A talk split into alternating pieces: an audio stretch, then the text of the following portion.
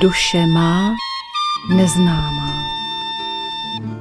Milé posluchačky, milí posluchači, přejeme vám krásný poslechový čas s Rádiem Bohemia je 23.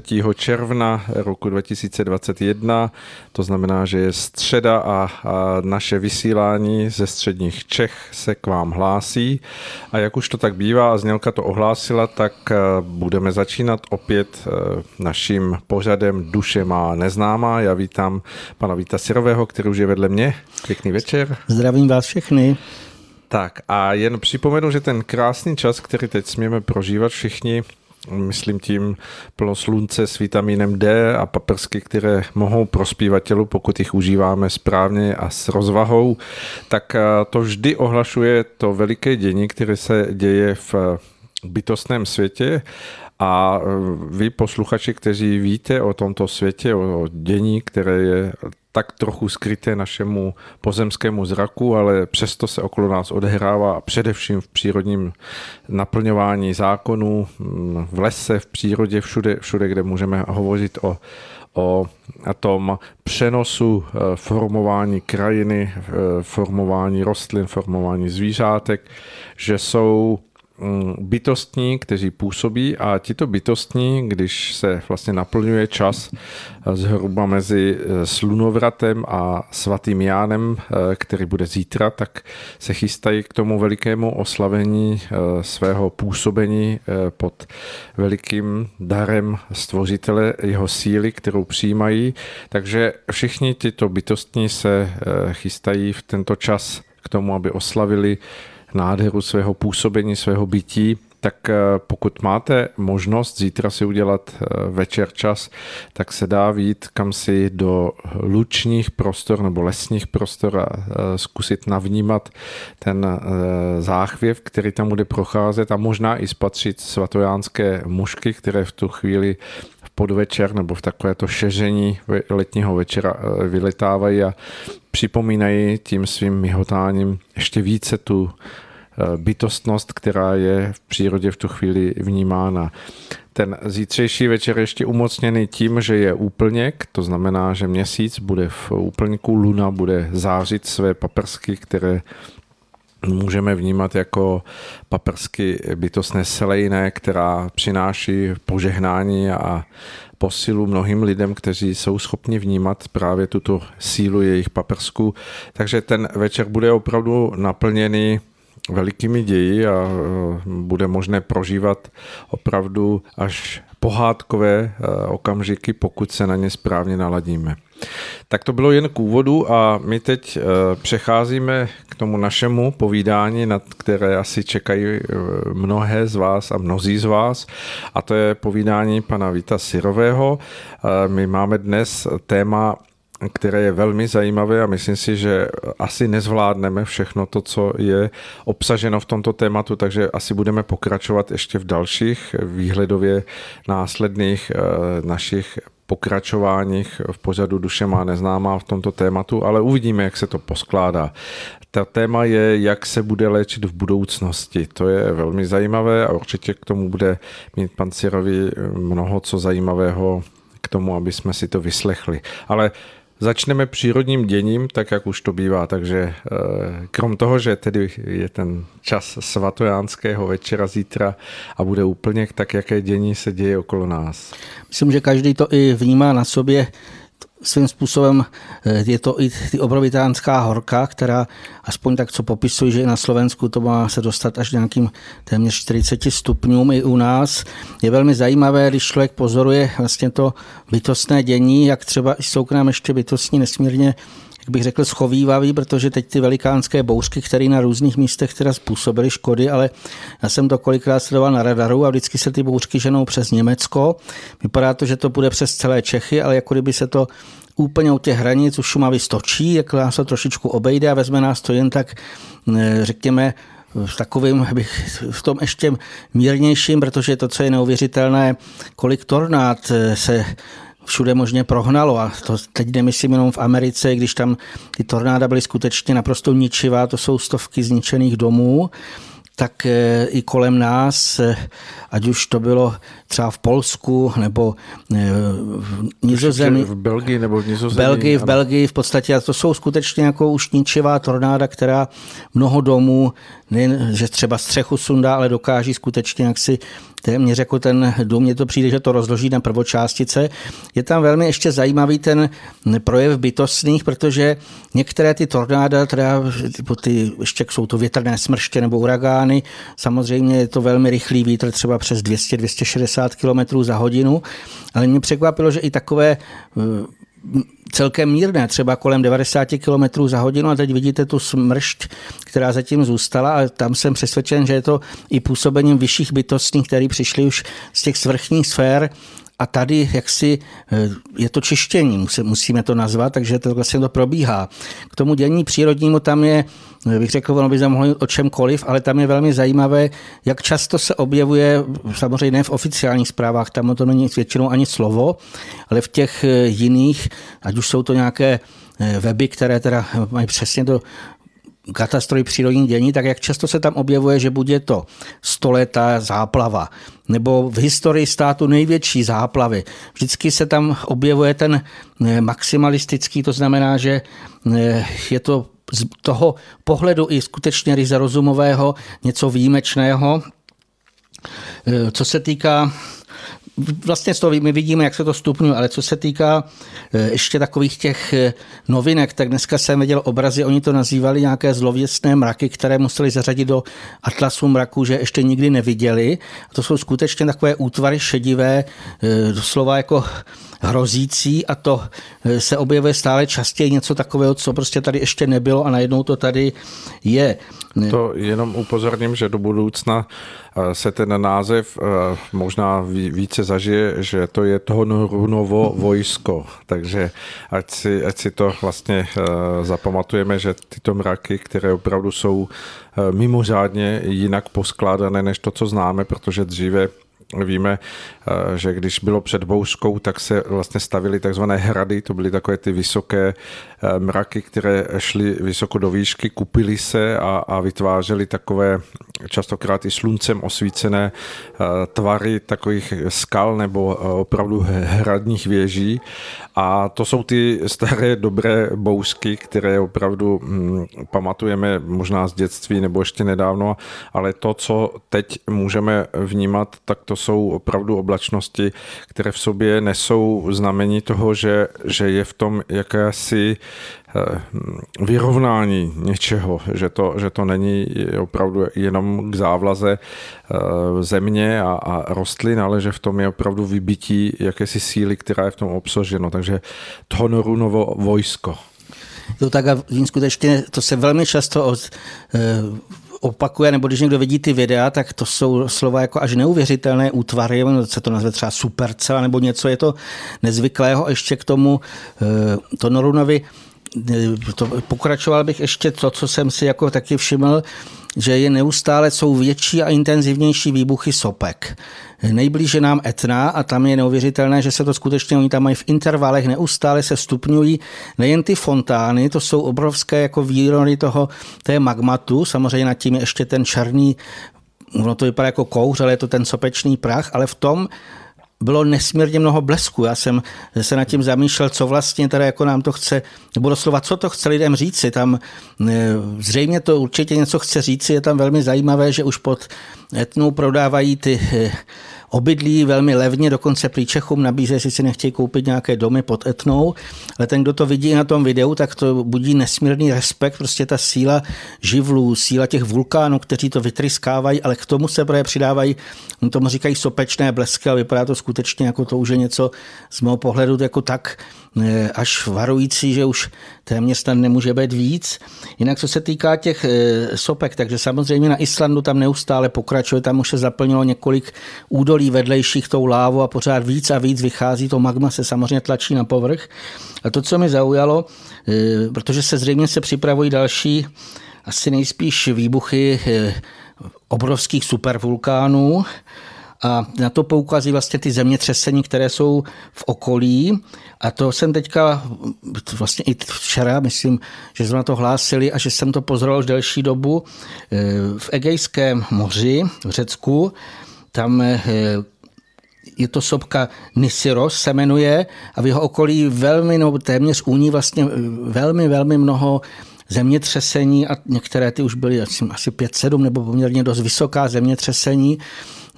Tohle to, už jsme o tom mluvili, ale tam je vlastně vidět to obrovské napětí, protože tam jsou ty různé zlomy, ať už je to Řecko, Itálie, Turecko.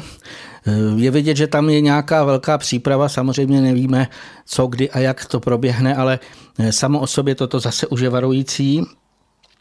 Jinak tyhle ty zemětřesení, ještě co jsem tak zahlédl, ty zprávy, tak bylo velmi zajímavé, že v těch okolních, eh, v tom okolí, jako teda na, tam byly trhliny v zemi, trhliny v silnicích. To, eh, samozřejmě tam se to nejvíc ukazuje, protože najednou ty silnice jsou eh, totálně rozpraskané a veliké trhliny v zemi. To znamená, zase to ukazuje, že se něco se tam připravuje, pouze je to otázkou času, kdy to úplně praskne. Ale já bych to ještě nechal ten čas na něco jiného, takže od tohohle už odejdeme. Co se týká toho katastrofického dění, tak já nevím, jestli víte o tom, co vlastně nejvíc obětí v této době vyvolává, ať už teda na životech nebo na zdraví, eh, tak eh, nebudu napínat, jsou to následky toho očkování v současnosti prováděného. Dneska jsem jako je oficiální, je to nějaká organizace, která právě sleduje Evropské unii pokud mě chtěl, můžu i odkaz na to dát. Eh, v Evropské unii, kolik vlastně je lidí po očkování oficiálně, to znamená, když se to skutečně přiznalo, tak už to má být přes 15 tisíc mrtvých a 1,5 milionu hlášených vedlejších účinků po očkování. Já jsem přesvědčen, že to je ještě mnohem, mnohem větší to číslo, protože i od posluchaček eh, jsem slyšel, že třeba když Eh, od jedné paní maminka se nechala naočkovat, měla mrtvici a oni přesvědčoval, že to není po tom očkování, že to je po něčem jiném.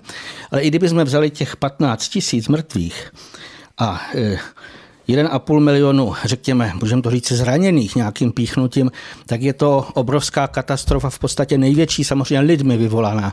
S tím nemají bytostní nic společného. To znamená, hm, to vlastně bych jen tak tady zdůraznil, ale chceme spíš se asi dostat k tomu tématu. Bo chce pan Svoboda k tomu něco ještě dodat?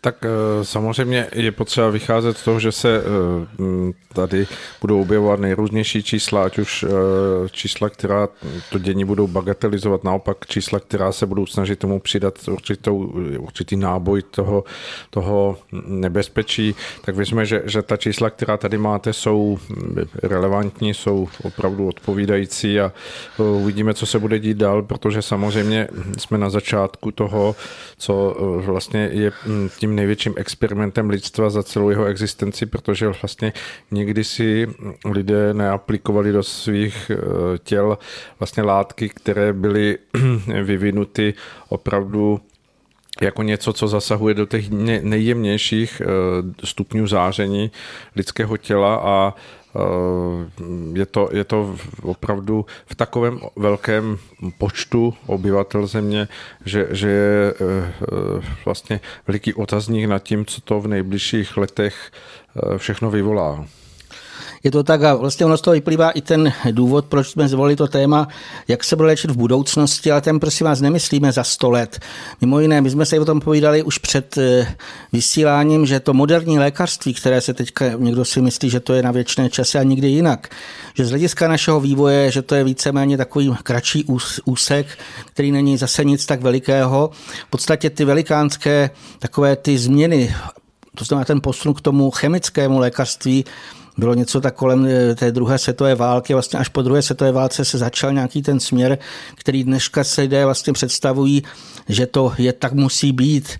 A my, aby jsme si mohli vůbec jako představit, jak má vypadat to lékař, jako léčení budoucnosti, tak v prvé řadě se musíme odprostit od toho toho vžitého. To znamená, každý téměř si myslí, že když někdo onemocní, musí, teď myslím nějakou vážnější nemoc, tak musí do nemocnice. No, každý, kdo to viděl, tak to jsou obrovské, aspoň teď myslím větší města, mnoha patrové budovy. Mm, to už samo o sobě, jak si bych řekl, je trošičku takové zvláštní, že tam je zavřeno nesmírně mnoho nemocných. A když se tam někdy dostane o trošičku citlivější člověk, tak tam zřejmě onemocní ještě více, protože může vnímat ty hutné energie, ať jsou to obavy, strach, nervozita, nebo tyhle ty další nepříznivé eh, nastavení. Samozřejmě tím teda se v prvé řadě zhorší jeho psychický stav, už jenom takové ty obavy zhorší samozřejmě ve většině případů i jak průběh léčení nebo i to fyzický, fyzické eh, zdraví. Ale eh, samozřejmě, co se týká dnešních nemocnicí, tak já myslím, že každý už o tom slyšel, kolik lidí tam chytlo nějaké zvláštní infekce.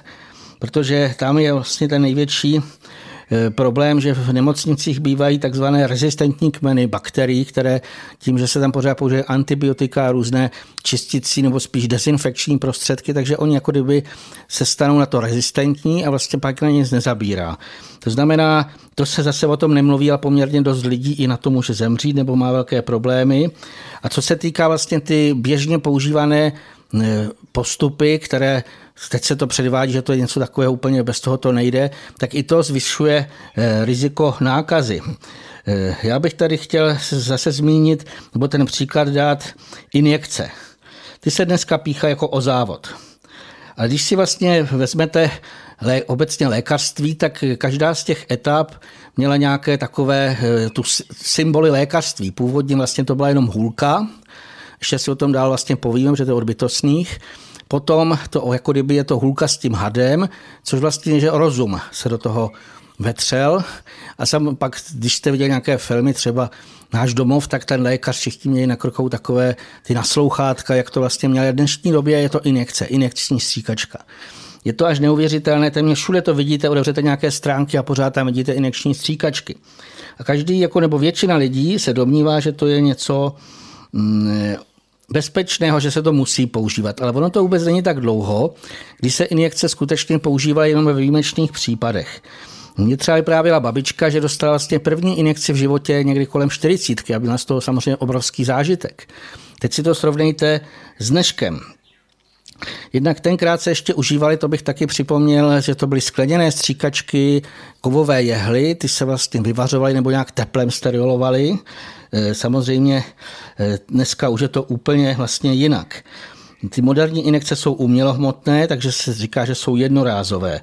No někdo si myslí, že to je e, že vytáhnou ty zdravotníci z nějakých těch umělohmotných obalů, že to musí být naprosto čisté, naprosto v pořádku. No ale teď první vlastně otázkou je, jak víme, s čím přišli během výroby do styku. Potom taky samozřejmě, z čeho bylo vyrobeny a jaké chemikálie znečišťují. Je známo, že ze všech umělých hmot se uvolňují vtaláty, e, třeba bisfenol, to se všude možně o tom píše. Píše se, že tyhle ty nepřirozené sloučeniny mimo jiné totálně narušují hormonální rovnováhu. Znamená to způsoby jak fyzické, tak psychické choroby. Tohle to si lidé vůbec neuvědomují, kolik z toho vyplývá problému. Nedávno jsem zaslechl u jedné eh, klientky, co u mě byla, kolik mladých žen má právě nějaké problémy, že jsou to nějaké velké cysty a je skutečně prokazatelné, že to je důsledek eh, z těchto těch sloučenin v krvi, že jim to lékaři jako nějakým způsobem stanovují přesně staláty a bisfenol, mají to vysoké, tím se totálně naruší hormonální rovnováha a je to velmi těžké eh, onemocnění. To znamená, už tohle to je jaká pro mě taková otázka. Potom i další věc, eh, že čím se to vlastně steriluje. Eh, je prokázané, to si každý může najít na internetu, že se běžně sterilují, sterilizují etylen oxidem. Etylen oxidu jsem o tom mluvil z hlediska těch tyčinek, je to nesmírně, nesmírně škodlivá chemikálie, to zředí se k toxickým látkám a tak dále. A skutečně ty zbytky tam jsou, to dokazují i ty zákonné předpisy, kde teda, teda tam přesně mají, kolik maximálně eh, těch reziduí tam může zůstat. To znamená, toto vlastně je potřeba, jako teď bereme jenom samotné injekce, z čeho vlastně jsou. Eh, co se týká, eh, není taky nic neobvyklého, když se někdo píchnutí vlastně tenhle té takzvaně jednorázové jehly a najednou se zjistí, že se tam nakazil žloutenkou. Zase jsem o tom mnohokrát slyšel a dokonce jsem na oficiálních eh, oficiálních vlastně médiích se dočetl doslova hrůzná věc, že nebudu ani jmenovat jedné takové té země, o kterých se říká, jsou rozvojovější, že lékař kvůli tomu, aby ušetřil, očkoval všechny malé děti úplně stejnou jehlou. Myslím, že tam popisoval, že z 15 se jich nakazil HIV. Ne, to zase, když tohle to si člověk uvědomí, co se týká ještě těch injekcí, abych připomněl, aby lidé si, aby pochopili, eh, jak, eh, co to může všechno způsobit. I třeba ta nesprávná aplikace. Je známo, že se používají barbituráty třeba k anestézi a když se píchnou Oni se správně mají stříknout do žíly a když se dostanou do tkáně, tak může odumřít. To zase si všude může, můžou si lidé najít. Zase, když se vakcíny dostříknou místo do svalu přímo do krevního oběhu, tak dokonce může zase dojít k úmrtí. Jinak, eh, co se týká těch injekcí, tak vlastně proč se používají? Tak eh, když se to takhle přímo vstříkne, tak je tam rychlejší nástup a samozřejmě ty látky působí intenzivněji, ale lidé si neuvědomí, jak se toto zneužívá. Už dlouho, dlouho je známo, že při výsleších používali určitou látku, taky to se nejde na internetu, eh, která, když se vpíchla do těla vlastně samozřejmě proti vůli to vyslíchané osobě, tak ona lépe podlehne cizímu tlaku, nebo když se provádí eutanázie, já jsem byl fascinován, že přesně popis na internetu, jak se to dělá, zase se stříknou nějaké injekce, smrtící injekce. Takže lidé takto vlastně to dostali do těchto těch neuvěřitelných, až pro mě už to nemá nic společného s lékařstvím, nic společného eh, s pomocem. Je vlastně, jak z toho vyplývá, jak se lehkomyslně těm injekcím přistupuje, eh, to je až do očí bíjící, když vlastně jsou ty masová očkování na stadionech, nebo viděl jsem fotografie, že nějaká najatá, maskovaná, pochybná individua stříkují vakcíny lidem sedící v autě skrze otevřené okénko. Malé dítě tam sedělo v sedačce, oni to stříkli. Teď, když jsem byl dneska na poště, tak jsem četl, nebudu jmenovat kdo, ale že vymýšlí, že se bude v nákupních centrech očkovat. V podstatě neustále se snaží lidem jakýmkoliv způsobem toto vnutit. Eh, doslova se jak si ještě označují ti, kteří se nechtějí nechat očkovat za nezodpovědné a už jsem tady říkal ty důsledky, ale tohle v podstatě nechcem se tady do toho zase nějak zamotat. Spíš je otázka, jestli je to chtěné a vlastně komu to prospívá.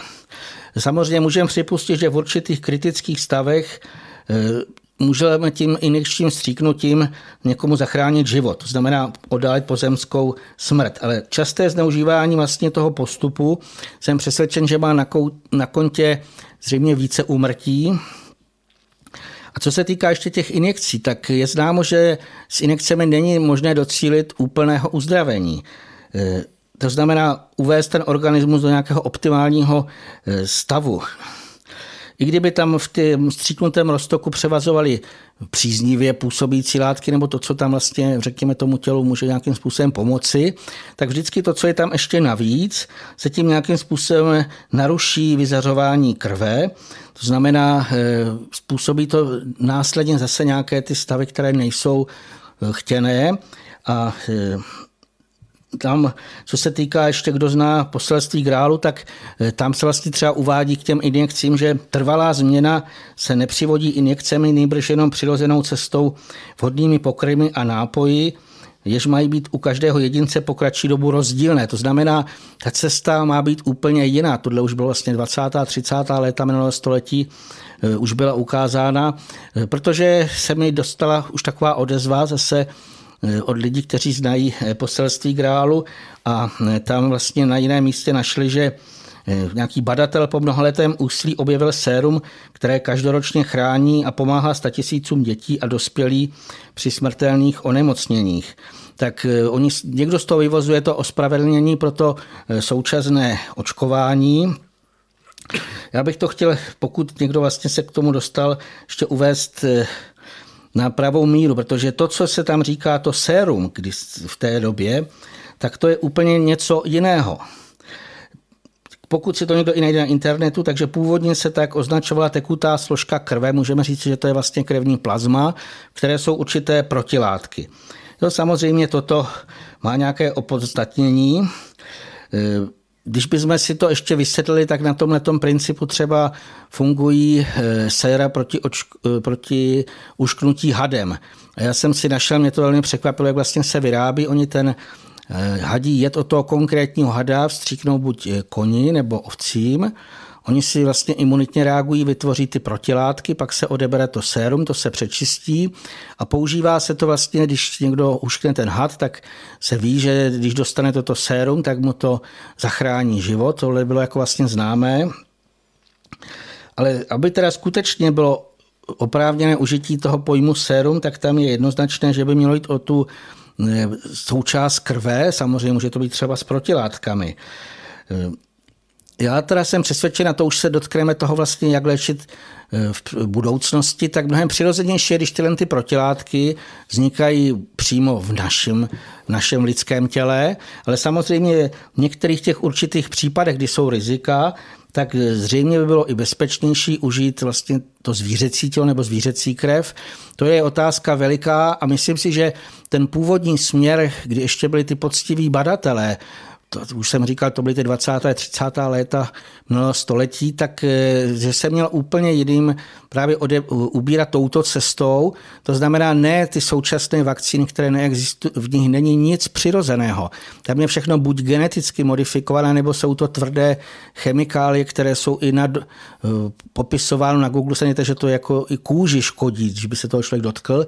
A to se vstřikuje. To znamená, nelze srovnávat sérum s tím současným pícháním eh, něčeho, co je částečně koktejl GMO a částečně plno chemikálí. Takže teďka eh, spíš jako ten, aby jsme si udělali nějaký ten směr, tak jsem přesvědčen, eh, že je třeba pracovat s tím, co vlastně máme v naší krvi, aby tam bylo co si, co dokáže ubránit v ty běžné onemocnění, ale když se týká třeba protože i ty otázky se ke mně dostaly, co teda, když někdo onemocní chřipkou nebo virózou, jak se to tak říká, tak tam se skutečně nabízí dost jednoduchých pomocných řešení.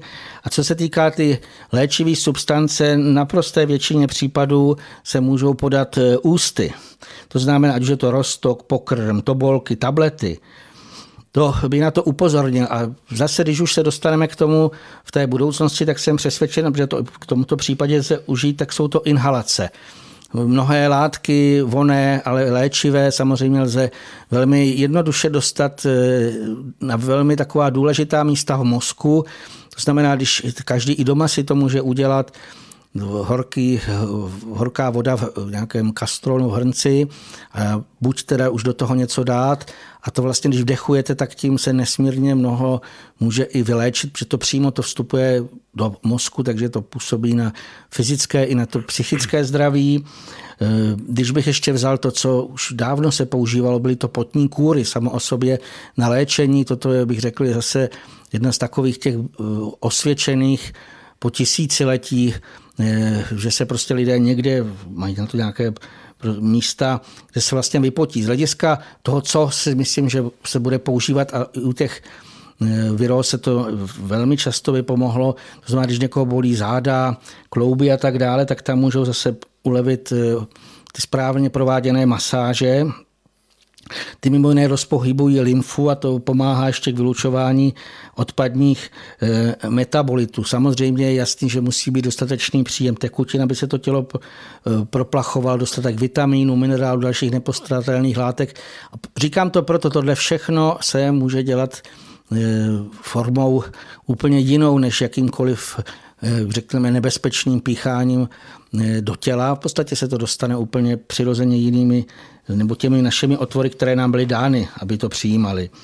Eh, co se týká vlastně ještě těch vitaminů, minerálů, tak tam bych jenom dodal jednu věc, eh, že samozřejmě někdo se dostane k tomu, že to není dostatečně třeba v tom nakupovaném ovoci, zelenině a v jiných potravinářských surovinách, tak samozřejmě to je nejlepší, když jsou to čerstvé pokrmy, nápoje a tak dále, ale někdo se spíš orientuje na potravní doplňky, takhle tam zaprvé by se měl používat e, přechodně a druhá věc hlavně u těch e, dovozových e, dovozových potravních doplňků jsem přesvědčen, že se vyplatí kontrolovat složení.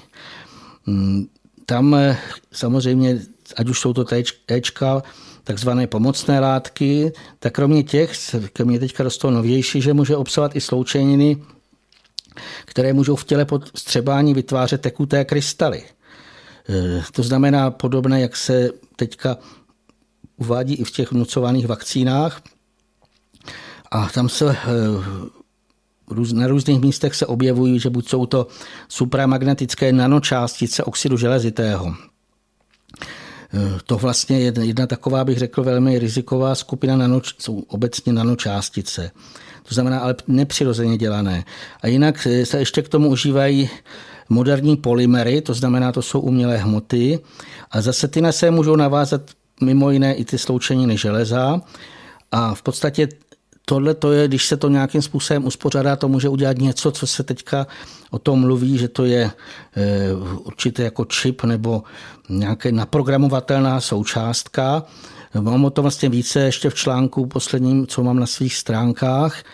To nebudu tady ještě, nechci se do toho víc, abych více do toho nějakým způsobem pouštět, ale eh, ještě z hlediska toho eh, uklidnění bych chtěl říci, že i když se toto dostane do těla, tak eh, to není nic, prosím vás, neřešitelného. Mm, tam je úplně jasné, že s tím něco jde dělat a my si ještě o tom více povíme o léčebném magnetismu nebo to, co někteří léčitelé předávají, takový ten, musí to být velmi silný přívod té léčivé energie a samozřejmě i tím se vlastně spálí nebo nějakým způsobem ta součástka inaktivuje a potom lze i vhodnými těmi ještě když se ten organismus pročišťuje, to dostat z těla. Ale přestože lze to nějakým způsobem takto řešit, tak to neubírá ani na té zločinnosti, vpravování těchto vrcholných výplodů lidské vychytralosti, píchy. A já bych to nazval posedlost vědeckým velikářstvím. To, když čtete někdy, obzvlášť co se týká toho genetického inženýrství, to už bylo více, více let dozadu, jak se chlubí, co se s tím vlastně dá vyřešit a teď vidíte, co se s tím děje, tak já to spíš říkám z toho důvodu. Ta cesta, která eh, se teďka nazývá jako lékařství a vlastně jak se, jakým způsobem se to chce řešit, je to jenom eh, slepá kolej, která narazí do nějaké zdi, protože tam je úplně jednoznačné, že to nemůže fungovat. Chcete? Mně přichází jenom, když vás poslouchám, obraz toho, že samozřejmě Každý to může vidět jinýma očima, někdo, někdo ten směr eh, toho dnešního eh, ubírání se lékařské vědy může považovat za, za jakousi, jakýsi pokrok eh, poznání a bez pochyby jako mm, ty nástroje vědeckého vybavení mohou jako daleko lépe mm, v tom, v tom hrubohmotném pojímání a vnímání věcí e, některé části lidského těla a jeho fungování e, popsat a zmapovat, to, to bez pochyby, ale ve výsledku, jak byste říkal, že, si myslím, že, že se dostáváme do jakési etapy, vrcholu toho, toho eh, vyčerpání vědeckého směru, eh, i když to tak samozřejmě nemusí vypadat a ještě bez pochyby eh, je tady před námi nějaký, nějaký čas, který bude jakoby hovořit o opaku, ale svým způsobem jsme v čase, který možno nazvat ve stejném odklonění se, jako tomu bylo na Atlantidě, kdy, kdy vlastně ta určitá odtrženost a domýšlivost eh, nebo určitá pícha nebo jakási sebestřednost toho, toho eh, domění znalosti věcí vedla nakonec k pádu celé civilizace, takže my se opravdu v tomto směru blížíme stále rychlejším tempem k tomu, aby se vlastně všechno to, co je kolem toho nějakým způsobem mm, spojeno a na, na, eh, vlastně nastaveno v tom lidském myšlení, tak aby se opravdu přiblížilo k tomu poznání, že, že opět se vyšlo na jakousi slepou vývojovou větev. A věřím tomu, že hm, ten eh, veliký rytmus toho eh, působení bytostného druhu nás opět vrátí do té, do té přirozenosti, která je daleko blahodárnější než jakési vychýlení v, tom, v té jakési specializaci nebo určité odtrženosti člověka. Já tam samozřejmě taky, abych ještě dodal, nechci nějak popírat, že v diagnostice nebo já nevím, třeba chirurgické zákroky, tam medicína nesmírně jaksi má ob, zatím, prozatím obrovské možnosti a i schopnosti. A teď jde spíš o ten na, tu nápravu toho stavu, pokud to nejde o nějaké vrtání zubu nebo operaci, ale v podstatě co teda dělat právě s těmi běžnými chorobami, ať už infekčními nebo třeba takzvanými civilizačními. Já sám osobně jsem přesvědčený, co tady říkal pan Stepan Svoboda, že eh, to ukazuje na tu vrcholnou, vlastně takový ten vrcholný bod, už takový ten kritický bod a tam je jasné, že někde potom, jako vždycky u každé civilizace, nastává ten pád dolů, no znamená to zhroucení. Mně to přišel i ten obraz, vlastně jak je popisováno v Bibli, že eh, krátce před tím naprostým závěrem posledního soudu had pozvedne svou hlavu. A v podstatě to znamená, že se úplně budou navenek viditelné všechny vlastně tyhle ty vychytralým rozumem vymyšlené zmatenosti a z toho vyplývající šílené činy. Samozřejmě každý si to sám přebere, ale aspoň já to tak vnímám. Ale ono se to může i pojmout jinak, že to je určitý ozdravný proces, kdy teda to vyjde na venek vlastně všechno, a e, to znamená, ta nemoc se dostane do té akutní fáze a samozřejmě e, potom z toho těla vychází všechno nepatřičné na venek. Proto vlastně z lidí vychází takové až neuvěřitelné věci, zejména té duševní rovině, ale skutečně ten léčebný proces je nutný. To je podobné, jako když se někomu vytvoří třeba na kůži vřet, praskne ten hníz, vyteče tím vlastně, co tam nemá být ven, tak to taky vlastně jako může být bolestivé, ale přesto můžeme říct, je tam nějaké to možnost toho vyléčení.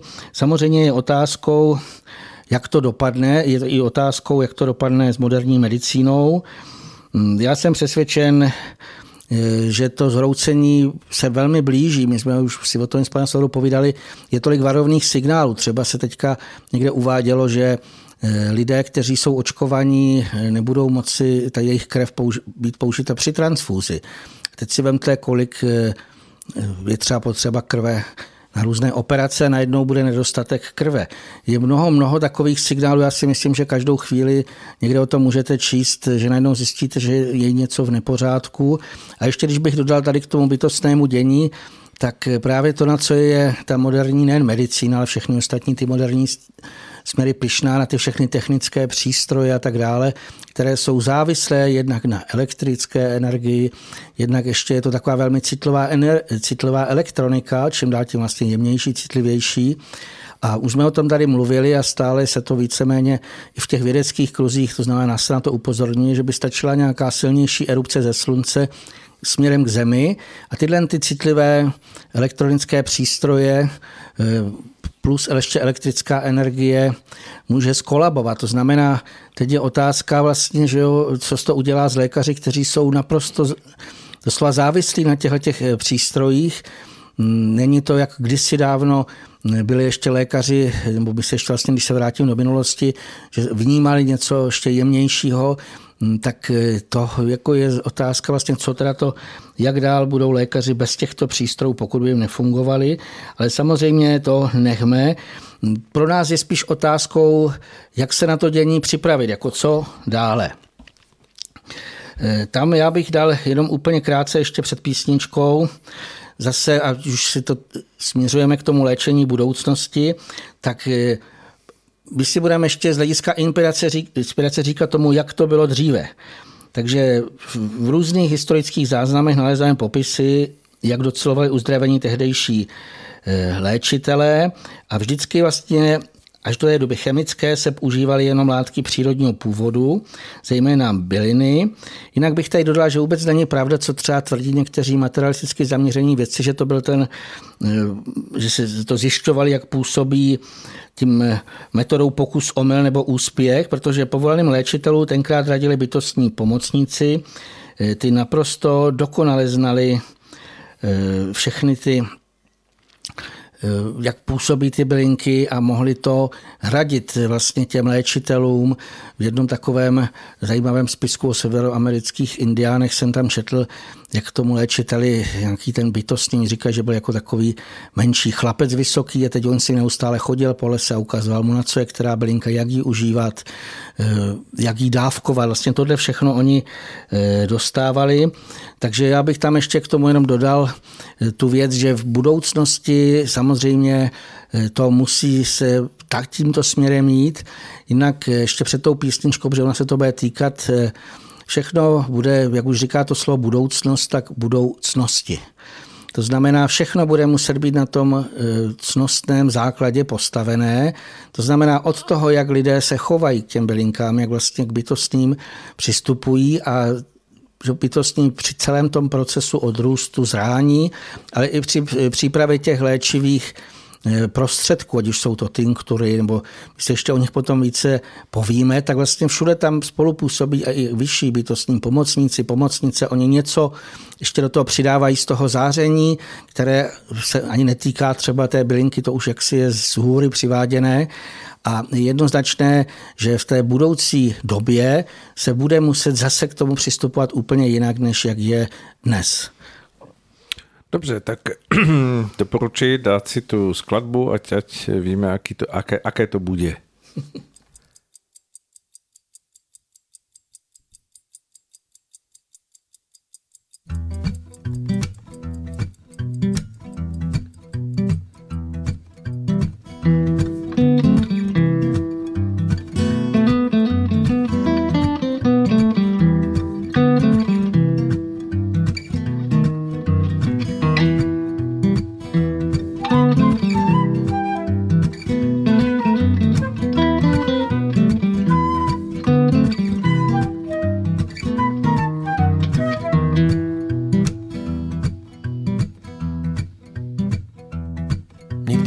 Napísal politickú pieseň a nespravím to ani túto jeseň.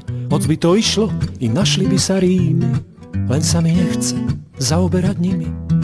Hoď by to išlo, i našli by sa rímy, len sa mi nechce zaoberať nimi.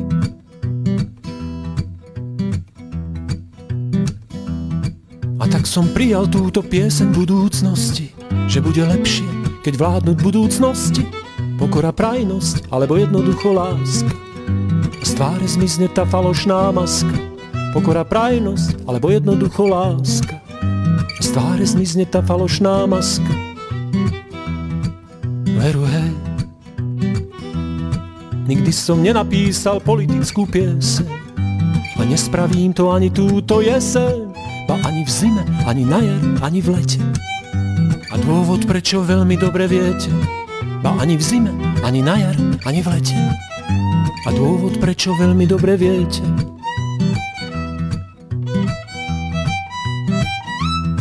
Tak toto cíti moja veľmi stará duša. Tu na zemi nás stále niekto skúša. Učme sa dávať, až potom môžeme prijať. Tak toto bude na veky a nikdy inak. Učme sa dávať, až potom môžeme prijať. Tak toto bude na veky a nikdy inak.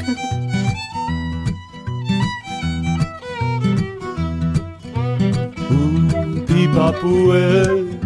Hej, hej, upi Papuły.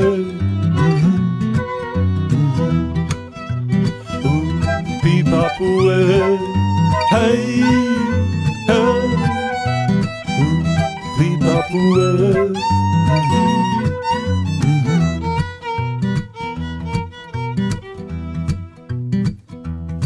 A jeszcze niecio Drahí kamaráti, čo zasejeme, sa nám pekne vráti, tak buďme zodpovední za tie svoje činy.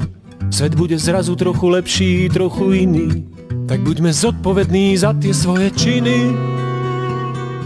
Svet bude zrazu trochu lepší, trochu iný.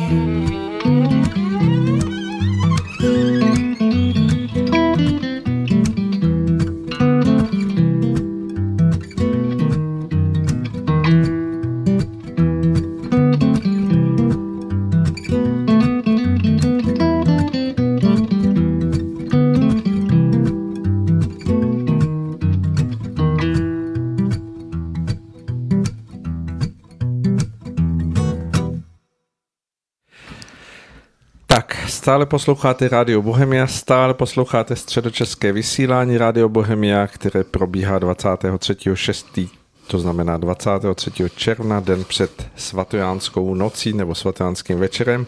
A stále tady vedle mě pan eh, Vít Syrový, který hovoří o tom, jak se bude léčit v budoucnosti. Začali jsme trochu obšírně, začali jsme nešvary současnosti. Samozřejmě hm, se dá očekávat, že s tím budou mnozí nesouhlasit, ale tak už to chodí v dnešní době, takže teď jdeme k tomu, jak to bude v té budoucí době, doufejme blízké, aby se všechno mohlo posunout k větší harmonii a k většímu souladu, tak jak si to přejeme všichni, kdo očekáváme, že tento svět by mohl být lepším. Zase se vrátíme ještě k bytostní, možná, že to někomu připadá jako takové pohádkové, ale nám se to líbí, tak se o tom budeme povídat. Ale mimo jiné, no, ano. Nejenom, že se nám to líbí, ale to je skutečnost. Já podotýkám, že eh, kdybychom byli zpátky o několik tisíc let, tak bychom hovořili o exaktním poznání toho, co se vlastně zasypalo tou Eh, vývojovou linii, kdy, kdy opravdu ten myšlenkový a rozumový svět přehlušil eh, přirozenou vnímavost, kdy tehdy lidé eh, o těchto věcech vůbec nepochybovali. To přesně tak, protože když vezmeme naší oblast, tak samozřejmě v těch předchozích etapách našeho vývoje, tak všichni bylináři nebo léčitelé, tak oni si běžně povídali s těmi malými bytůstkami, nazývali je různě, ale v podstatě tím jako radili. A to u nás v naší kultuře tam tomu dalo velkou jako ránu křesťanské údobí, které vlastně, kdyby, pokud to někdo přiznal, tak velmi často v době inkvizice skončil v mučírně nebo na hranici vlastně a tím se snažili lidem vzít nebo doslova zakázat toto vědění. Je velmi zajímavé, já jsem byl překvapen, že i v dnešní době některé církve ještě označují jakékoliv, když někdo by řekl, že vidí nějakou bytost nebo že vůbec oni že vůbec jako jí bere v úvahu, tak se nazývají jako démony a vlastně zcela je zamítají. Ale když si vezmete jiné kultury, ať už to byla čínská medicína, ať už to byla indická ajurvéda, to znamená i tam ty původní vlastně lékaři, léčitelé, ti, co léka, eh, míchali léky, tak oni všichni určitým způsobem spolupracovali s těmito bytostmi, jinak by nedokázali takové složité receptury dát dohromady, to je celkem jako jisté. A eh, kamkoliv vlastně se podíváte, tak eh, se toto vlastně využívalo. Samozřejmě tím, že to někdo neuznává, tak to neznamená, že by to s ním přestali působit. Oni naopak eh, se stále více rozvíjí. Tohle je potřeba si uvědomit, že kdyby jsme šli tím správným směrem, tak bychom se více a více ještě od nich dozvídali. Eh, já jsem byl překvapen, nedávno jsem o tom přemýšlel, že se podle mého rozvíjí i ty bytostní eh, viditelní. Teď jsem měl takový zážitek eh, s mouchami, protože nám začaly lítat tam mouchy. Já jsem si nakoupil jako za mládí mucholapky, rozvěsil jsem je tam. Mnoho dní tam byly mouchy, tam lítali a nelítali na ty mucholapky, které nepřilepily se. Já jsem se na ní přilepil, když jsem ji lepil, to znamená lepila. Ne, že by nelepila, ale mouchy nějakým způsobem zřejmě zmoudřely. A já když jsem o tom přemýšlel, to je otázka, můžeme to ještě tady se snažit vysvětlit, ale otázka, jestli ty jejich duše vlastně po jejich, vlastně, když odejdou z tohoto světa, přijdu do té skupinové duše, jestli tam dají nějaké to poučení, pozor na mucholapky. Já jsem si to uvědomil, že by bylo dobré, kdyby i my jako lidé jsme zmoudřili jako ty mouchy a vlastně si nesli v té duši potřebná varování. Třeba pozor na falešné sliby politiku nebo nelepte se na plitké reklamní slobany a podobně. Eh, já bych tomu dodal, vlastně zase se k tomu vracíme, k tomu tématu a mně to přijde velmi důležité, že eh, bylo zajímavé, že dokonce v oficiálních eh, těch médiích přiznali, jak se někteří rozčilovali nad tím, že jeden známý hokejista, můžu říct si, jako Jágr to byl, že ho přemlouvali, aby dělal placenou reklamu jako maskota toho očkování. On nejenže to odmítl, ještě se někde dovolil si vyjádřit, jako že teda se nenechá naočkovat, jak obrovská reakce vlastně na to byla. A teď tohle vlastně je eh, v tom zákulisí současné, když to může říct si medicíny. To znamená, je to reklamní eh, kampaň a já bych tady eh, dodal, protože samozřejmě mnozí se nechali koupit a potom to všude možně se zveřejňuje to jejich tvrzení, ale z hlediska lidí, a teď se to už týká i duševního zdraví, pokud někdo naletí na tyhle ty různé, pro mě jsou to triky, podvody a tak dále, a skutečně, jak si to přijme, tohleto tvrzení, že třeba je to dobré, tak on se duševně z hlediska toho jemnější, on se vlastně spojuje s těmi, kteří to šíří. A já si dovolím prostě nás říci, přestože to v tomto pořadu neříkáme, ale mnozí z nich, eh, tam to je, babička by řekla čertovina, nebo prostě jsou to zjevné lži to se, kdo se trošičku, alespoň malinko vyzná v určitých okruh, ať už se to týká mikrobiologie nebo genetiky, tak najednou zjistí, že to, co se tvrdí, je úplně jinak.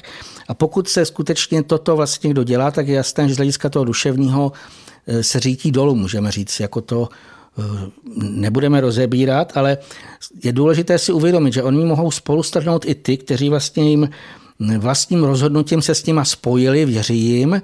A proto vlastně bychom měli z mého pohledu natolik zmoudřet, aby jsme pochopili, že mnohem více by nám poradili bytostní a mnohem více nám ukazují různí viditelní, že mouchy a jiní, jiné, všechny možné zvířata a tak dále, i oni nám něco viditelně jak si ukazují. A zřejmě si myslím, že kdo se bude víc pozorovat přírodu, ať už dění na obloze nebo kdekoliv jinde, nebo kolem sebe, co kolem nás lítá, takže se může mnohem víc poučit, než pozoruje monitor s nějakými skvělými zprávami a teď se tam pořád něco píše a vlastně člověk eh, z mého pohledu si z toho vůbec nemůže udělat ten správný úsudek, eh, tak to bych jenom chtěl k tomuto říci, jestli chce něco dodat pan Svoboda, nebo půjdeme dále. Asi pojďme dál, protože už nám běží čas, abychom stihli všechno, co jste si nachystal, aby jsme se vůbec dostali k tomu Určitě, věcení. takže už pojďme těm vyspělejším předkřesťanským kulturám, vlastně ty už měli skutečné lékaře. Ale teď bych jako dodal, že vlastně úplně od počátku oni byli vyučováni doslova vyššími bytostnými. K ním třeba eh, patřil, to je už známý, taková osoba Asklepios. Eh, uvádí se o něm, že omýval v ruce hůlku a ten konec silně zářil.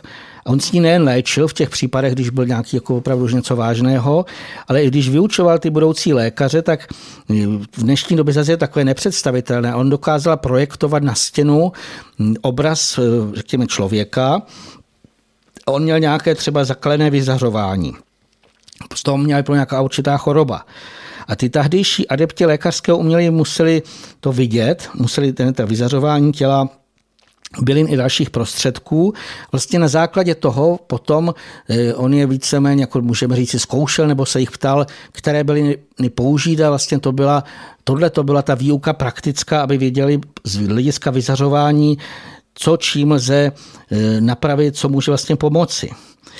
Eh, tohle vlastně je známé, že většina nebo všichni lékaři museli být tenkrát určitým způsobem jasnovidní, aby tohle mohli vidět nebo vnímat, zřít, ať to už se týkalo duševních záhalů nebo dalších energetických systémů.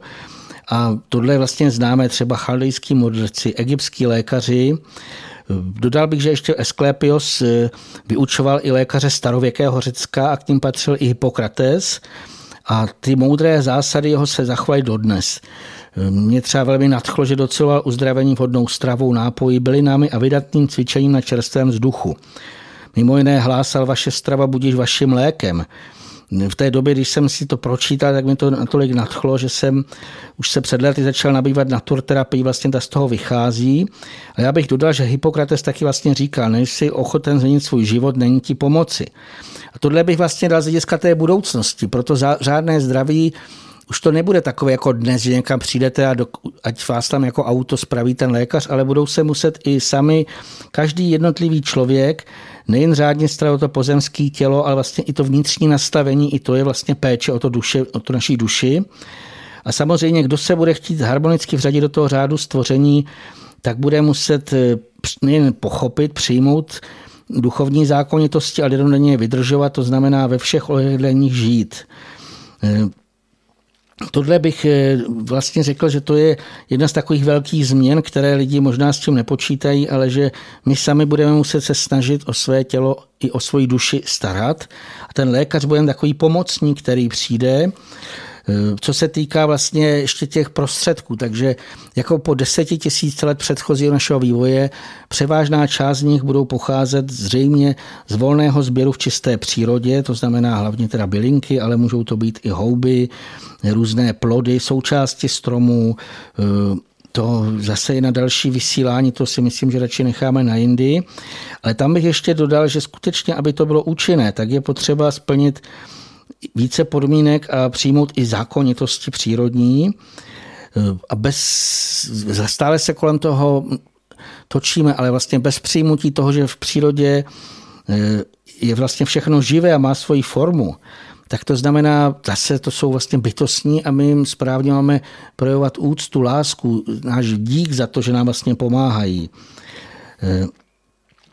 Další věc je, co si myslím, že bude velká muset být změna, když někdo bude vyrábět ty prostředky, tak všichni lidé, kteří s tím přichází do styku, tak musí být skutečně čistého chtění, myšlenek, vyrovnaní. To se stejně i toto se vlastně promítá v tom vyzařování nebo v tom, co vlastně se přidává eh, do, eh, do toho léčivého prostředku. To znamená, musíme pochopit tohle tkaní a doslova důvěřovat těmto pomocným přirozeným proudům. E, jinak ještě bych dodal z hlediska toho lékařství, takže když si, pokud si někdo najde původní Hippokratovou přísahu, já teď jsem se rozvěděl, že se už mnohokrát změnila, ale ona byla směřována k Apolonovi, Esklepiovi, Hygiei a tam dalším tehdejším bohům a bohyním, a to vlastně jsou ve skutečnosti vysocí bytostní služebníci. Vyplývá z toho, že všichni ti dávní lékaři je uznávali, přijímali jejich rady a dokonce oni je brali jako nějaké takovou tu jejich nadřízenost. To znamená, oni se řídili ve smyslu jejich rady, radami, jako že když jim něco řekli tohle udělej, tohle neudělej, tak jako to bylo pro ně, bych řekl, velmi rozhodující. E, to znamená, v budoucnosti, pokud někdo bude chtít být lékař, tak on bude muset uznávat zase nebo pochopit vůbec to tkaní, spolupracovat vědomě s vysokými bytostnými, protože tam pokud se tohle to ještě e, spojí s tím využívání těch našich duchovních schopností, které teď jsou takové zakrnělé, tak se nám odevřou takové vlastně možnosti pomocí, které dneska bychom ještě považovali za zázraky. Hmm, tam, co se týká vlastně, pokud při vědomé spolupráce s bytostnými, zřejmě dokážeme v určitých případech ještě natolik změnit vlastnosti té nejhrubší materie, že bude přechodně do té míry prostupná, aby nám třeba umožnila výmlutí nádor z těla, aniž bychom museli dělat e, operaci, jako teďka se vlastně provádí. Když si uvědomíme, jak se nám to nesmírně zjednoduší v tuto chvíli, jako pokud bych toto už do, jsme dokázali. Vrátil bych se ještě, co všechno bude potřeba dělat jinak, tak samozřejmě uspořádání budov, které se dneska nazývají nemocnice. Tak já jsem přesvědčen, že v budoucnosti to budou spíše buď to nazvem třeba domy zdraví nebo nějaké sanatoria. Inspiraci pro to nové uspořádání můžeme čerpat třeba z historických památek starověkého Řecka a Říma, zejména z jejich vlastně lázní, tam když si, kdo si to trošku představí, takže většinou to byly třeba přízemní budovy, měli otevřené galerie nesené sloupy a to má samozřejmě i ten důvod, aby umožňovali častý pobyt na čerstvém vzduchu, Kromě toho to máme s panem Svobodou naše oblíbené a teď bychom to potřebovali. Mělo by tam mít více koupelen s vanami, bazénkami a dalším zařízením určeným k těm individuálním vodním procedurám. Ještě bych tam dodala, že ta voda by měla být energeticky obohacená, to znamená už jenom omytí nebo pobyt v této vodě by působil eh, léčivě. Dodal bych ještě to, co jsme tady už mnohokrát, myslím, se zmiňovali, ale stejně bych to tam chtěl dát, že ty senatory by měl obklopovat rozsáhlé krásné zahrady.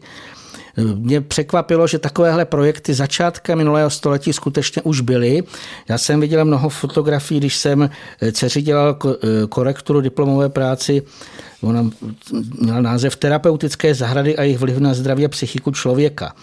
A právě to byly úžasné fotografie a i jako popisy, že oni tam říkali, že tam mají být léčebné galerie, kde pacient může e, volně dýchat. E, samozřejmě měly být vyzdobené rostlinami, zejména aromatickými a léčivými bylinami. Měly být ještě obklopeny rozsáhlými zahradami a dokonce tam chtěli, aby tam byla blízkost lesu s borovicemi dalšími balzámovými stromy. To znamená, z hlediska dýchání. A co bylo úžasné, že skutečně to je zachované, že jako součást terapie lékaři předepisovali, to znamená lékařský předpis, zahradnické práce pacientů. To znamená, ne, lehněte si do postele. Kdo mohl, tak hezky musel něco dělat v té zahradě.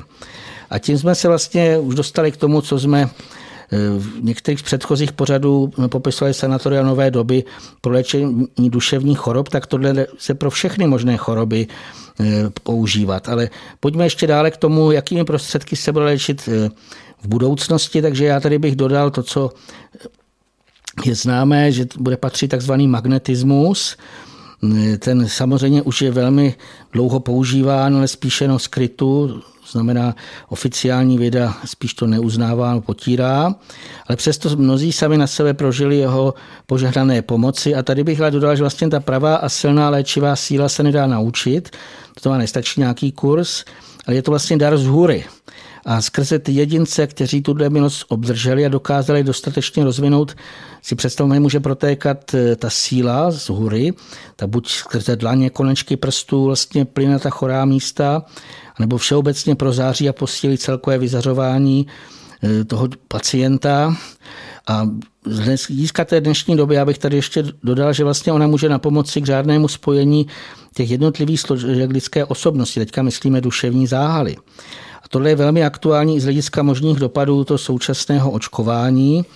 Mě překvapilo, že i v těch oficiálních médiích se psalo o tom, že ty, kteří spochybňují očkování, varují jednak před těmi změnami DNA, jakož i před implantacemi čipů a vlastně tam psali, že v důsledku toho se na očkování lidé mění na vysílače negativní energie.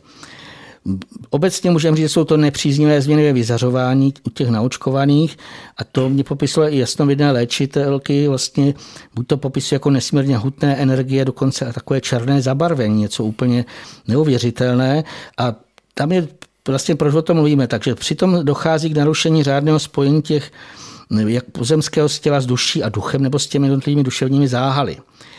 A v podstatě to, ten důsledek toho, že tyhle ty lidi se většinou rozhodují pak nejenom na základě těch rozumových úvah. Samozřejmě, když u někoho toho bylo i před tím očkováním, tak tam není ta změna, ale obzvlášť, kteří se třeba i snažili duchovně nějak už se vyvíjet a najednou se nechali naočkovat a ten, řekněme, naprostý chaos v tom vyzařování naruší tohle tak eh, samozřejmě eh, je možné právě tím léčivým magnetismem, to znamená dodáním té energie, aby se zase nějakým způsobem to zlepšilo, spojilo.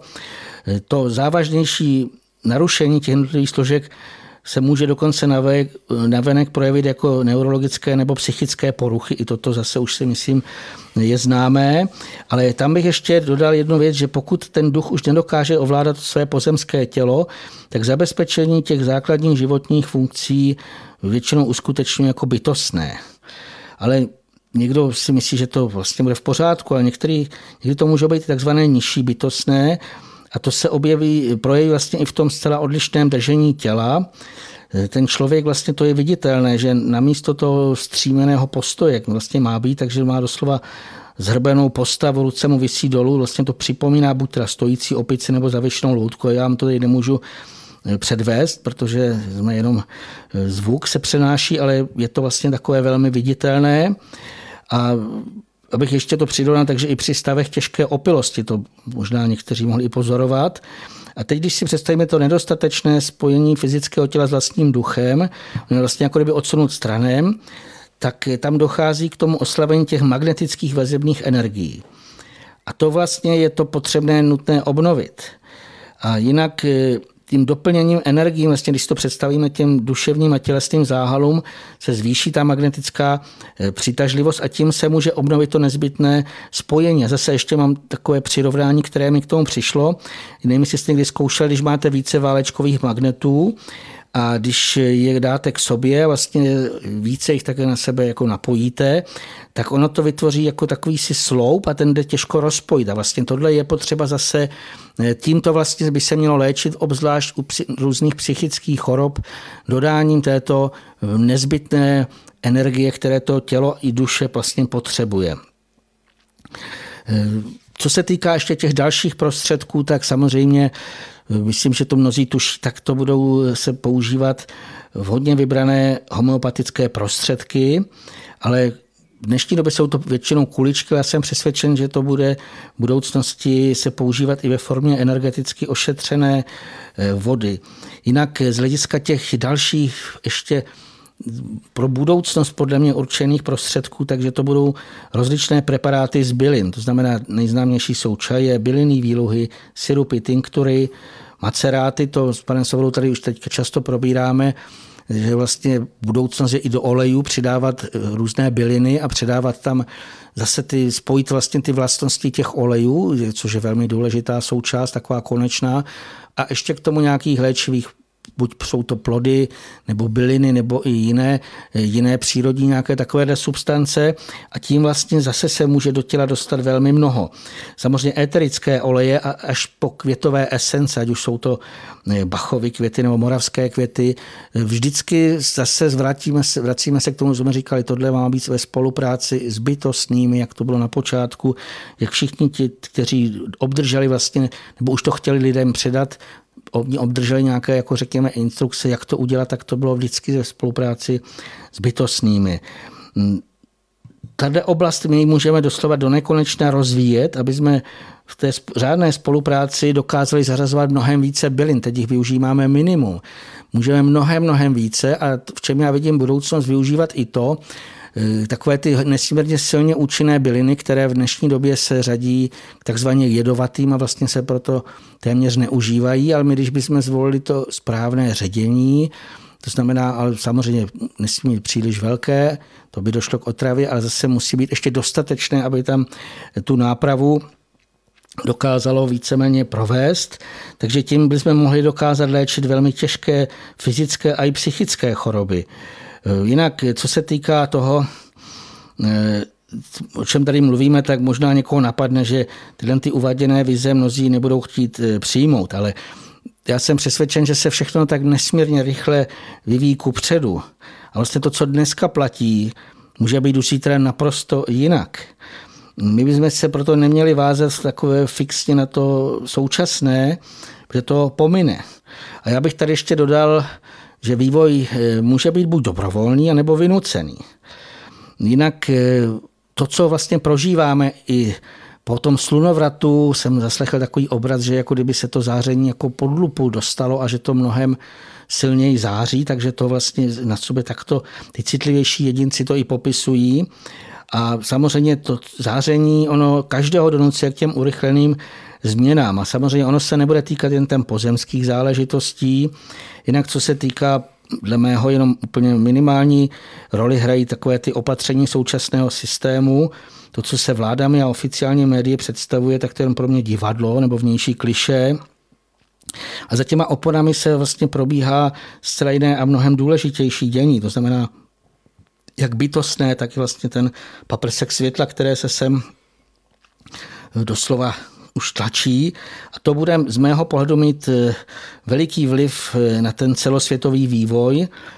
Mm, to vlastně, ty paprsky, nebo to, když si představíme ty proudy, tak to přichází skutečně z úrovní, které jsou vysoko, vysoko nad těmi našimi eh, hmotnými dimenzemi a to vlastně to, co hlavní proudí, tak to je oživující duchovní energie, ta působí na to naše nejvnitřní, nejvnitřnější nitro, nejhlubší a samozřejmě v podstatě z toho i vyplývá takové ty neuvěřitelné eh, co z člověka vychází, jak dosud nepoznané děje. Vlastně najednou mnoho lidí neví, co se vlastně děje. Ale mimo jiné všechno tohle to nás má pozbudit k tomu rychlejšímu duchovnímu vývoji. Eh, vlastně ten, kdo bude chtít dál přežít vlastně působit v tomhle stvoření, tak to, co vlastně je známé, nebo co je jasné, že on se bude muset přizpůsobit tomu, co přichází. No, mnozí možná se ptají, co to je. My si tady eh, ještě poté pustíme jednu krásnou písničku od Jano Svetlana Majerčíka, jak tam zpívá o přesile světla. Ten, kdo vlastně vnímá skutečně už to, co je nad touto hmotnou dimenzí, tak tam už je nesmírně mnoho světla a to světlo už vítězí. Je to i v hezkém článku na cestách grálu.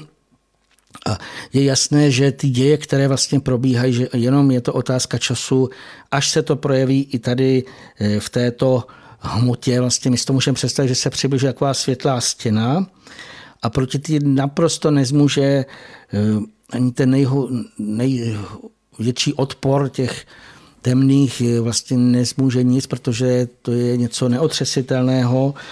A je úplně jasné, že eh, v té budoucnosti, ať už se to týká těch, kteří budou chtít léčit, těch, kteří budou chtít pomáhat, ale i ti, kteří tady budou chtít jakkoliv, v jakémkoliv jiném oboru působit, tak Oni se budou muset harmonicky spolu zachvívat se světlem a vřadit se do zákonu boží vůle. A co je vlastně, bych to ještě dal z hlediska i toho léčení, ale i v tom jiném. Musíme si uvědomit, že my tu máme sloužit, my tu máme být k něčemu prospěšní a to vlastně má být základ všeho. To znamená, jakýkoliv léčitel, lékař nebo kdokoliv bude působit v těchto ty obor lidské činnosti, tak on má být služebník nejvyššího, který ve spolupráci s právě zase s dalšími služebníky nejvyššího, ať už jsou to bytostní pomocníci a mimo jiné je i mnoho duchovních pomocníků, mnoho lékařů, kteří, těch pravých lékařů, kteří odešli na druhou stranu, taky oni třeba ještě chtějí působit pomocně. A v podstatě má to být takový krásný jako řetěz spolupráce, přičemž ten výsledek je to, že vlastně se máme tady vše, vše kolem sebe zušlechťovat. Samozřejmě nejen ti, co vlastně budou léčit, ale i ti, co eh, se nechají léčit, by měli se stát lepšími. Mm-hmm.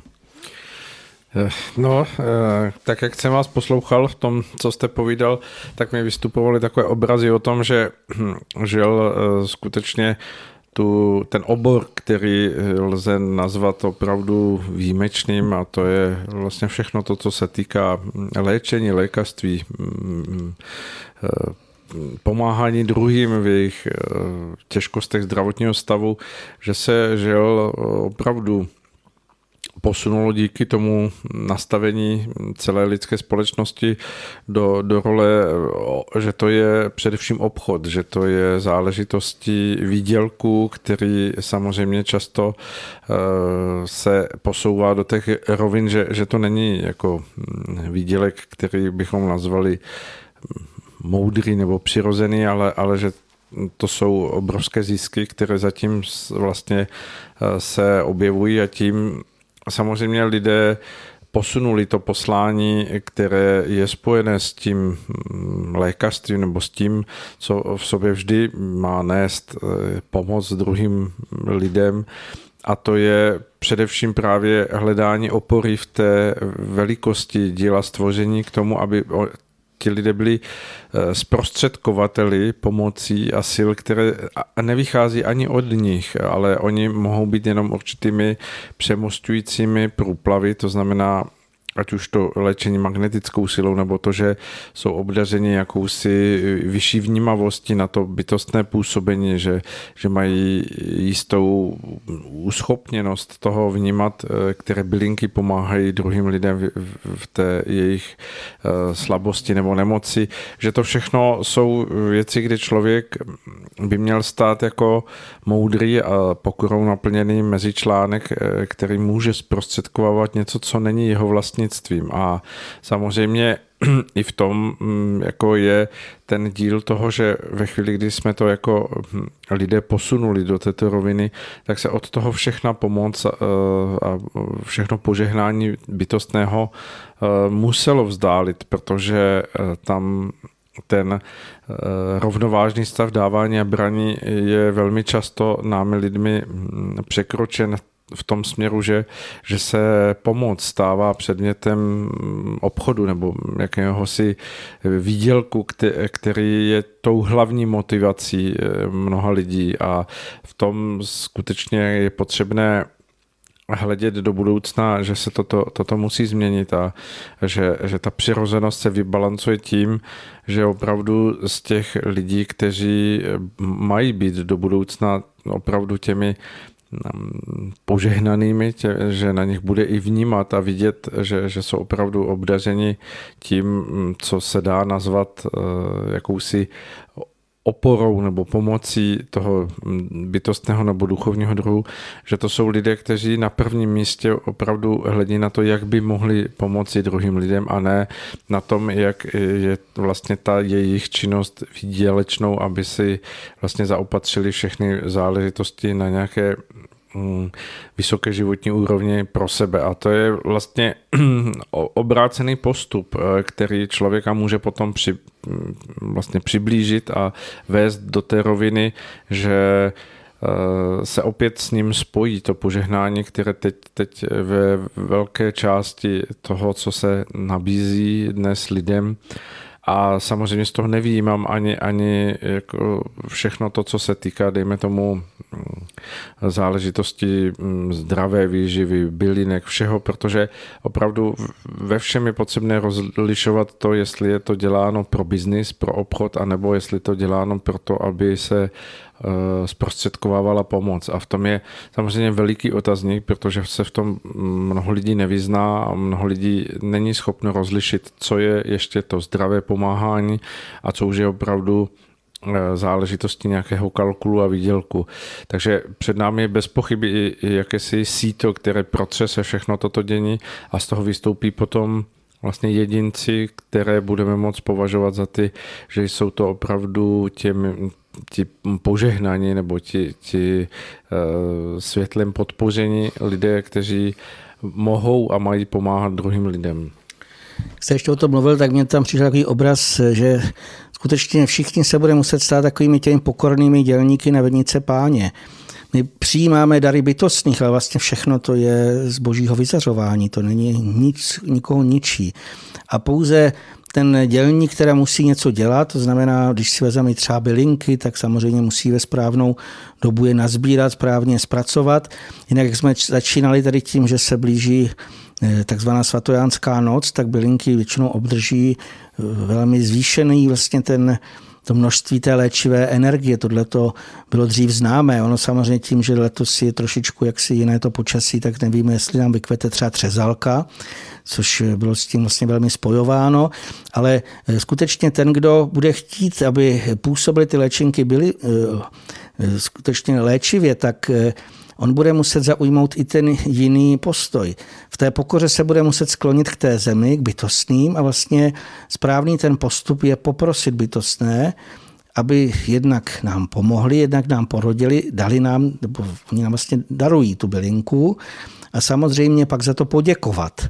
A uvědomit si, že tohle to je, eh, když si už jsem zmiňoval Hippokrata, tak on říkal, lékař léčí, příroda uzdravuje. Samozřejmě my to ještě můžeme dodat, že boží síla, která skrze vše toto protéká a tam se nějakým způsobem zakotví a pouze se přetransformuje tak, že my můžeme třeba tu danou bylinku nebo to záření skrze tu bylinku dostat do těla, ale je tam potřeba se naučit a to se může každý učit sám na sebe, protože to, jak jsme tady o tom mluvili, samozřejmě nevíme, kdy dojde k nějakým větším změnám. Já jsem přesvědčen, že už to bude velmi brzo, ale to samozřejmě je otázka, může to být i z hlediska mého nastavení, ale každý vlastně už může začínat tím, co se týká i našeho pořadu, dělat věci lépe, že se pokusí e, i třeba se více pokud může jít do přírody, tak více se ladit na přírodu a více se snažit učit vlastně, co můžeme využívat, co vlastně nám může pomoci a zaujmout tomu hlavně ten správný pokorný postoj, ne ten, co byl doteď vlastně, že aby tam byl na prvním místě výdělek, ale na prvním místě má být pokorná služba, pomoc ostatním, ale i jako nám, my taky potřebujeme pomoc. Každý z nás má nějakou, řekněme, nějaký neduch každý vlastně potřebuje toto a vlastně je to o, pouze o tom nalézt ten hodný prostředek a my můžeme mnoho věcí vyřešit jenom tím, že si nazbíráme to, co vlastně teď v této třeba době kvete, co vlastně se nám bytostní doslova nabízejí. My to můžeme podle vůně vnímat, jak je to, kdy má maximum třeba lipový květ, tak to když nejvíce voní, ale i ty jiné bylinky. A skutečně se učit postupně takové to, oni to vypadá jako maličkosti, ale z hlediska toho léčení to může být velmi, velmi přínosné, takže eh, to je něco, co může každý začít už vlastně s tou budoucností teď v této době, já bych tomu dodal, mnoho lidí se nesmírně váže na minulost a vlastně tu energii, svojí to vyzařování, velmi často je to takové ty negativní věci, které posílá pořád dozadu a teď si přitahuje zezadu ty ošklivé obrazy, ale to nás jenom zastavuje. Z minulosti se může pouze inspirovat v tom dobrém, a jinak máme tu sílu svojí, to, co každý dostává, zaměřit na tu přítomnost a ve směru k budoucnosti, která by měla být lepší. To znamená, ať se to už týká našeho tělesného nebo psychického zdraví nebo duševního, tak se máme vlastně dívat dopředu a tam tu sílu e, nějakým způsobem, nebo teď ji tady vlastně využívat každý v ten daný okamžik, ale s tím směrem, že chceme, aby něco bylo lepší, aby něco se vyvíjelo tím směrem, který je prospěšný pro nás, pro přírodu, vlastně i pro všechny bytosti, které mají být i oni šťastní. Takže má to vést vlastně k tomu zlepšení tak tímto směrem a tam bych viděl takový výhled do budoucnosti. Hmm. Tak eh, jsme se dospěli v tom našem povídání, dopracovali jsme se do, do toho bodu, že jsme se opět vrátili k tomu, co říkáme takřka v naš, každém našem povídání, že to je o, mm, o vnitřní naladěnosti, o vnitřní mm, jakési zjasnělosti každého z nás, eh, abychom dokázali eh, být vnímavnějšími, abychom se mm, dokázali do určité míry vysunout z toho dnešního světa a přenést se do, do toho světa, eh, který je opravdu spojený s tou jakou, jakousi boží blízkosti, která může proudit všude okolo člověka, pokud je schopen ji vnímat, prožívat a naplňovat. A to je samozřejmě to nejdůležitější, co v našem životě potřebujeme eh, do sebe načerpat. To je vlastně to nejvyšší duchovní poznání, které se může člověku dostat, to, že může v každém okamžiku přítomnosti tento stav prožívat a, a může být účasten na něm tak, aby prožíval za sebe eh, spojení s tou mm, moudrostí a velikostí, která vším proudí a zároveň tuto velikost a moudrost prostředkoval druhým, kteří zatím ještě nevidí a nebo ji nevnímají tak eh, živě a tak intenzivně jako eh, ten, kdo se k ní už dopracoval. A tak přejeme všem, aby to prožití dnešního dne a toho nejbližšího dne a samozřejmě i těch dalších letních dní bylo v tomto duchu, abychom se směli posouvat a posunout tak daleko, aby se před každým mohlo otevřít to poznání té prostoty, jednoduchosti a zároveň velikosti a, a mm, jakési Eh, nádhery, která v tom všem proudí eh, z toho vyzaření nebo vyzáření božího světla, které dalo prostoru eh, vesmíru vzniknout, abychom se směli v něm pohybovat, vyvíjet a, a zrát. Já bych chtěl ještě popřát všem krásné prožití toho následujícího letního údobí, a ještě bych chtěl říci, že protože jsou různé požadavky na cestování do zahraničí a jsou s tím spojené různá rizika, mnohem lepší je to prožít v naší krásné české přírodě. Když si uvědomíme, kolik máme krásných hor, potoků, bystřin, já jsem z toho naprosto uchvácený, když to nacházím a kolik mi tam můžeme načerpat mnohem více těch sil a vlastně toho i spojení s tou naší rodnou hroudou. A mnohy velmi tam ještě je to spojeno se sběrem plodů léčivých a bylinek, hub. vlastně všeho. A hub, to, ty teprve budou, ale vůní jenom samo o sobě teďka v tom teplu, když se člověk projde lesem, tak to je někdy aromaterapie úplně úžasná v praxi, takže pokud můžete, tak si vidět do nádherné naší přírody a tam plně vnímejte vlastně i to proudění světla z hůry, které teď je tak krásně silné, úžasné a my se v tom můžeme doslova koupat, samozřejmě neschlazení, můžeme využít i nějaký ten horský potok nebo bystřinu nebo jinou, řekněme jiný vodní nějaký zdroj, ale je to vlastně z mého pohledu tolik, tolik krásného je kolem nás, takže to využijeme plně a ať se vám všem daří. Slyšenou. K tomu lze asi dodat jenom to, že eh, k Bohu je stejně tak blízko nebo stejně tak daleko z jakéhokoliv místa na této zemi, takže není potřeba vůbec cestovat eh, na druhý konec této země, aby měl člověk k něčemu blíž. A to je všechno z našeho dnešního pořadu Duše má neznámá. My se s vámi budeme eh, opět těšit zhruba za měsíc s panem Vítem Sirovým a mm, Mějte krásný večer, prožívejte, co je každému nachystáno, aby to bylo ku povzbuzení a ku pomoci. A my se s vámi loučíme mm, slovy, která samozřejmě musí zaznít a to je věřme, že bude lépe a dělejme věci tak, aby lépe bylo. Krásný večer. jedinú,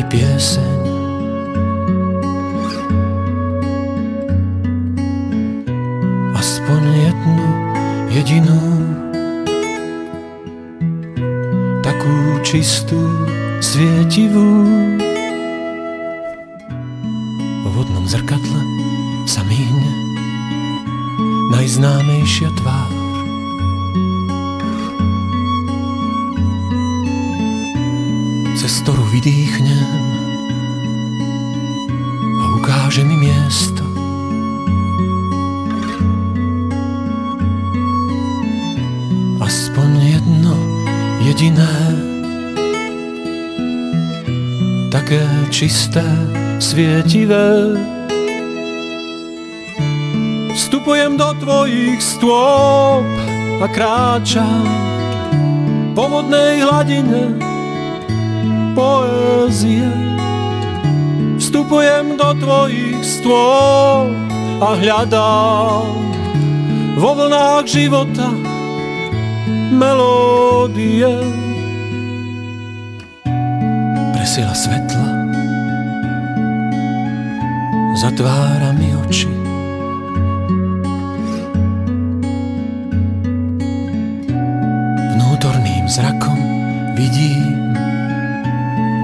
Nebesá.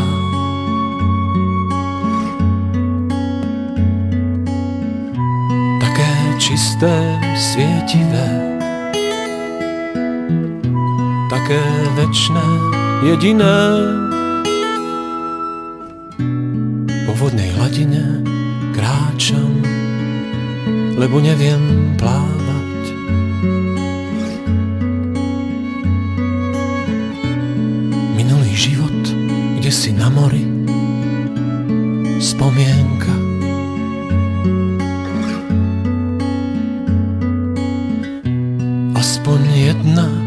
jediná, taká malá, vzdialená. Vstupujem do tvojich stôp a kráčam po vodnej hladine poézie. Vstupujem do tvojich stôp a hľadám vo vlnách života melódie. Vstupujem do tvojich stôp a kráčam po vodnej hladine poézie. Vstupujem do tvojich stôp a hľadám vo vlnách života melódie.